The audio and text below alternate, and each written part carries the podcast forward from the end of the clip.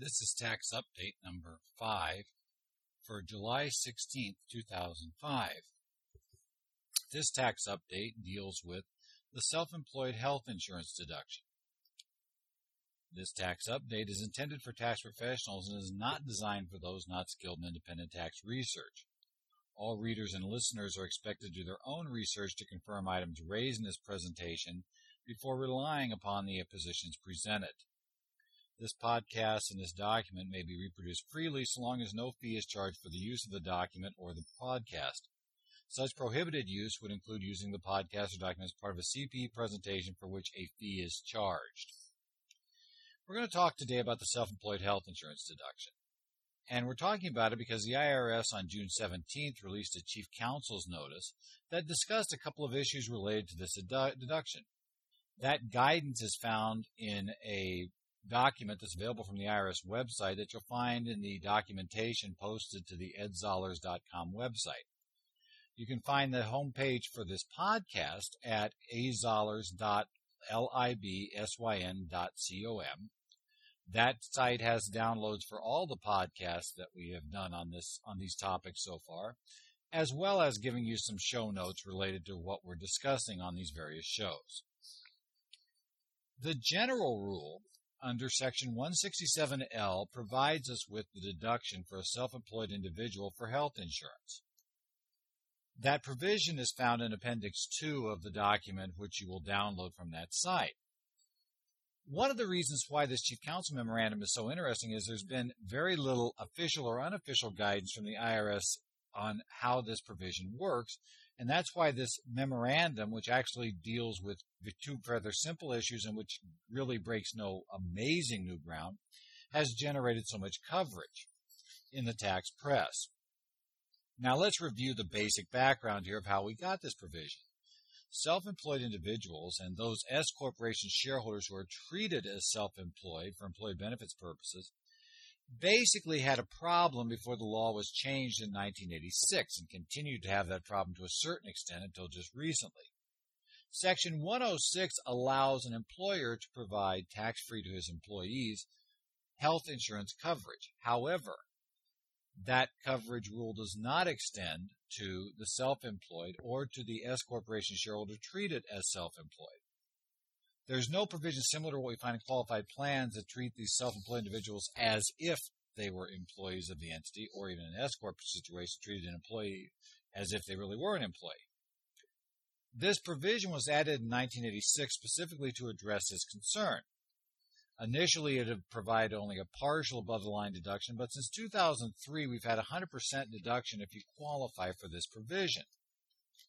However, there are very few conditions on the 106 exclusion for an employer, there are a number of interesting restrictions found under 162(l), and 162(l)(2) contains most of them.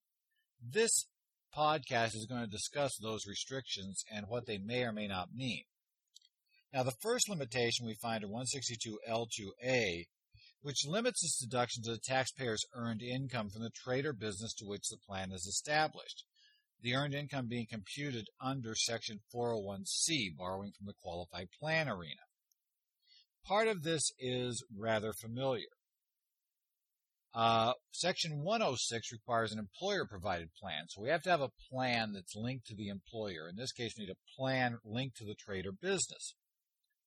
Now, in the 106 arena, the IRS has taken a rather broad view of what counts as a plan, allowing employers to count payments made to employees to reimburse them for individual policies, so long as the employer required proof of payment. As well, the employer can simply pay these individual policies on behalf of the employee. See Revenue Ruling 61-146 and 75-241 for some of the details of these requirements. Now, so it's clear while traditional group health plan written by an insurance carrier qualified for the exclusion and would qualify under 162(l), the group plan is not a prerequisite. Now, caveat, this podcast only deals with the tax aspects.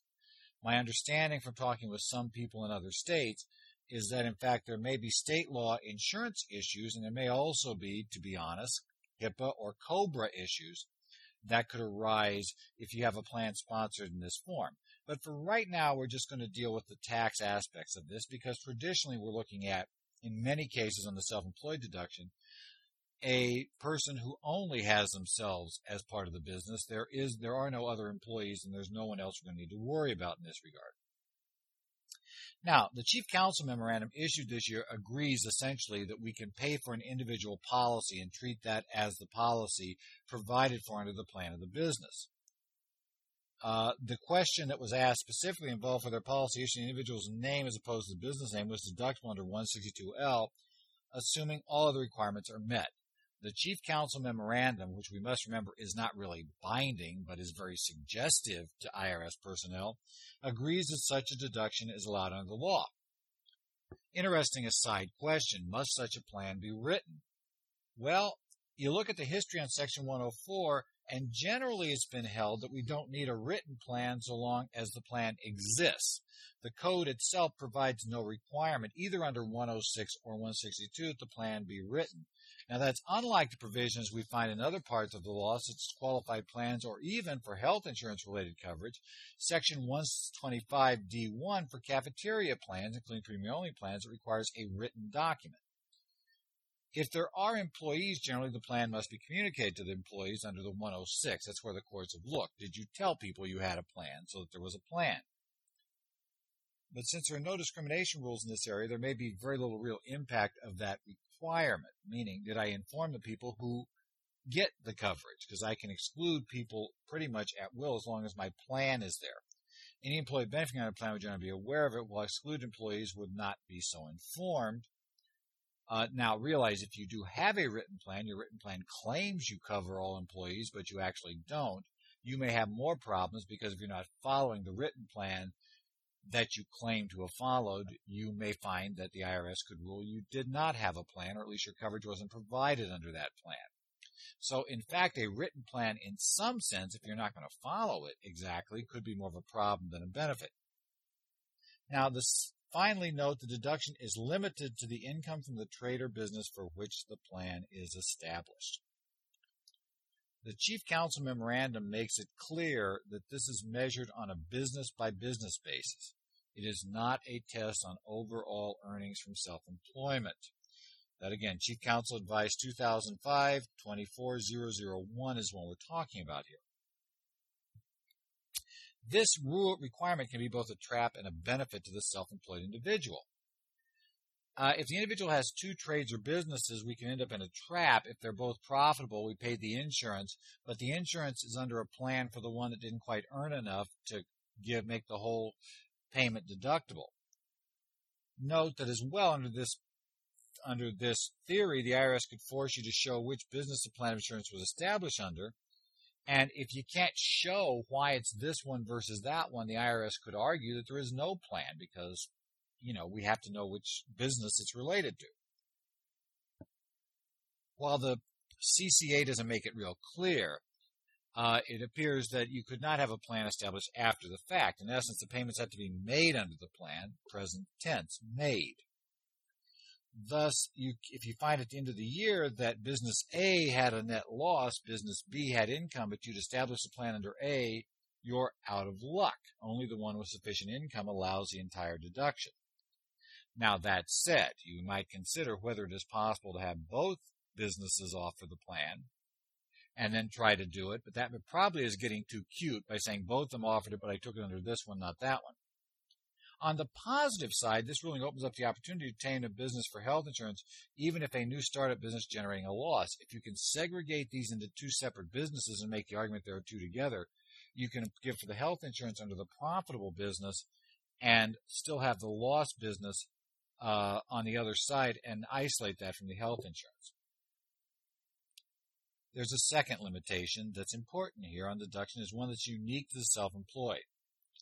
The taxpayer is ineligible for the benefit for any calendar month in which, for any part of the month, the taxpayer was eligible to participate in a subsidized health plan maintained by any employer of the taxpayer or of the spouse of the taxpayer, Section 162(l)(2)(b). There's not a lot of guidance as to what these terms mean, and there are a few terms in here that aren't real clear. Let's take a look at a few of them. First, employer. A question has arisen, does employer include former employer? in essence, can I get COBRA coverage? That is not clear from the statute which way it goes. The broad point of view would say that we're looking for this, we're looking for the fact that deductions are to be interpreted narrowly, and Congress was looking to fix a very specific problem with people who didn't have employers providing these subsidized plans. In that view, any previous employer would count for this purpose if they're subsidizing or if there's any subsidy involved. Therefore, in that extent, then we may have a problem for anybody who gets past the Medicare age, because arguably Medicare under that view of employer would be an employer-provided coverage. Why? Half of the Medicare tax was paid by the employer. The Medicare tax that, at least in theory, funds this benefit was paid by the employer in prior years. Therefore, we have an employer-subsidized plan. So only if an individual had been self-employed their entire life could arguably the Medicare not be an employer-provided, employer-subsidized plan. That could be a problem. Is it also employer-provided? Well, we're not sure, but it kind of falls under this. The current employer-only camp would argue that the courts look at undefined terms as they're used in general conversation, and the term employer suggests a present tense relationship. My employer is the person writing my paycheck today, not the person I may have worked for 30 years ago. That entity is not my employer. As well, in the qualified plan arena, where we're limited to coverage for employees, in the plan providing benefit for employees, we can't put and fund additional benefits or put and make contributions on behalf of the former employees, cannot be thrown into the plan. After the year they separate from service, we can't allow them to continue to defer into our 401k because their new employer didn't have a 401k. That doesn't work. The fact they were an employee doesn't give us any rights to bring them in and make a benefit of them today. And the argument would go as well, if Congress met past employers, they could easily have said that in their statement. The second problem is, what is a subsidized plan offered by the employer? Key problem here. If my employer offers a plan and it pays for my coverage and offers that my spouse can be put on the coverage, but I have to pay the full marginal additional cost to the spouse, is that a subsidized plan? If my spouse's coverage, if I have to pay the full marginal cost. Couple of views here. View one says no, subsidized means the employer must bear part of that marginal cost. If the employer does not, then it's not subsidized.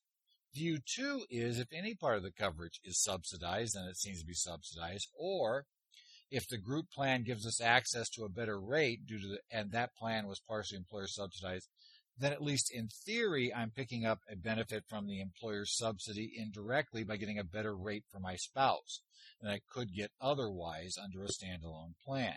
In that case, my spouse would not be eligible to get the deduction under her business, or even better, if I pay for my spouse, I can't treat that as a self-employed health insurance payment. If it's not a subsidized plan, there would be an argument that maybe I could even treat that as a payment itself. Well, because of these uncertainties, clients who don't have a clear-cut case of being qualified need to be counseled about the potential issues and the potential items that are involved. Clients need to understand the potential risks, the potential advantages and disadvantages of each position, and then take a look at what goes forward from there. Finally, let us remember that there is now another option on the horizon, though it presents its own problems. Health savings accounts arguably may solve some problems that we have with the self-employed. Remember, the self-employed cannot qualify for a medical reimbursement plan, unlike a Schedule C. We can only get the self-employed health insurance deduction. However, if we establish a health savings account and provide and obtain the high deductible coverage, even if I obtain that coverage and I'm not eligible to take that as a deduction under the self-employed health insurance because I was eligible to be covered under my spouse's plan, or I had some other problem that prevented me from getting into this. If I even can do that, if I have that problem of or not enough income, I still can take this deduction. Plus, I can still move that, take it on Schedule A, probably get no benefit, but also turn around and still make my contribution to the HSA and get that deduction for the health savings account funding above the line. In essence, get my medical reimbursement plan in a prepaid form deducted above the line. What's the problem with HSAs? What I have found talking to clients, the problem with HSAs has been rather simple. Clients generally do not want to change medical insurance. Many are very nervous about doing so. Secondly, many find that it's more difficult and their choices are far more limited to get an HSA qualified policy. One of the key problems we're going to have moving forward is the limits on reimbursements before we've hit the deductible limit. And that over time is going to include prescription drug benefits, and that's something that many of us take advantage of in our health insurance. Personally, I have not had a claim against the policy generally for standard medical claims in quite a while. The major claims I've had against the policy that is provided by my firm have primarily been in lab tests, which they provide, and on top of that, in the prescription drug benefit, the second one being a much bigger benefit in my case. In that situation, though, if I went for an HSA, I would have to absorb the cost of the prescription drugs against my HSA account or pay it out of pocket separately. Again, we need to consider these issues and move forward. This is tax update number 5 for the week of July 16th, 2005. This tax podcast is intended for tax professionals and is not designed for those not skilled in independent tax research. Please take care to confirm all of the conclusions stated in this program prior to applying them in a real-life tax situation. Details of this podcast can be found at edzollars.libsyn.com, and materials for this podcast can be found at the edzollars.com website. This has been the Tax Podcast number 5 for July 16th, 2005.